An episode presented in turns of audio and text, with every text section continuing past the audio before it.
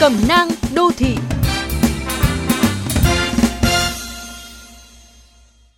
Tại các đô thị lớn hiện nay, ngày càng nhiều người ưa thích chung cư, phần vì giá cả phải chăng, phần vì những tiện nghi không gian sống hiện đại. Đó là những tiện ích mua sắm, ăn uống, giải trí, học tập nội khu, chưa kể việc quản lý vận hành giao cho công ty chuyên nghiệp, đảm bảo an ninh trật tự, vệ sinh môi trường.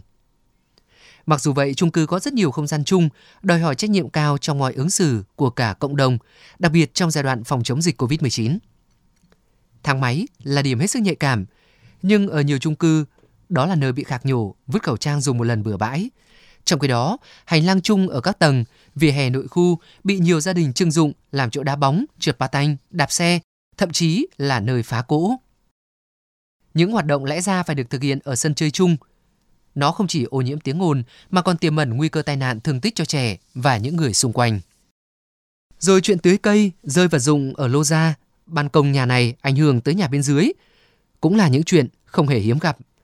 Những quy tắc cơ bản như là không đổ dầu mỡ xuống đường thoát nước, không để hở cửa thoát hiểm phòng cháy cũng bị lờ đi.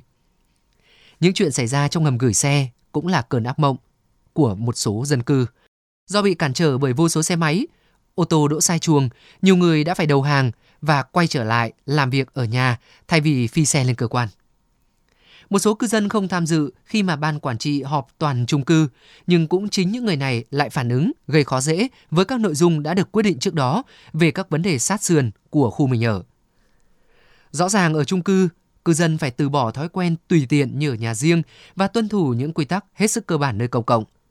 Một hành động không chuẩn mực của cá nhân sẽ gây ra phiền toái, thậm chí nguy hiểm đến sức khỏe tính mạng của hàng nghìn người khác. Ở chung cư, mỗi người dân sẽ phải thích nghi và tự điều chỉnh theo văn hóa sống tại đây. Văn hóa vì cái chung.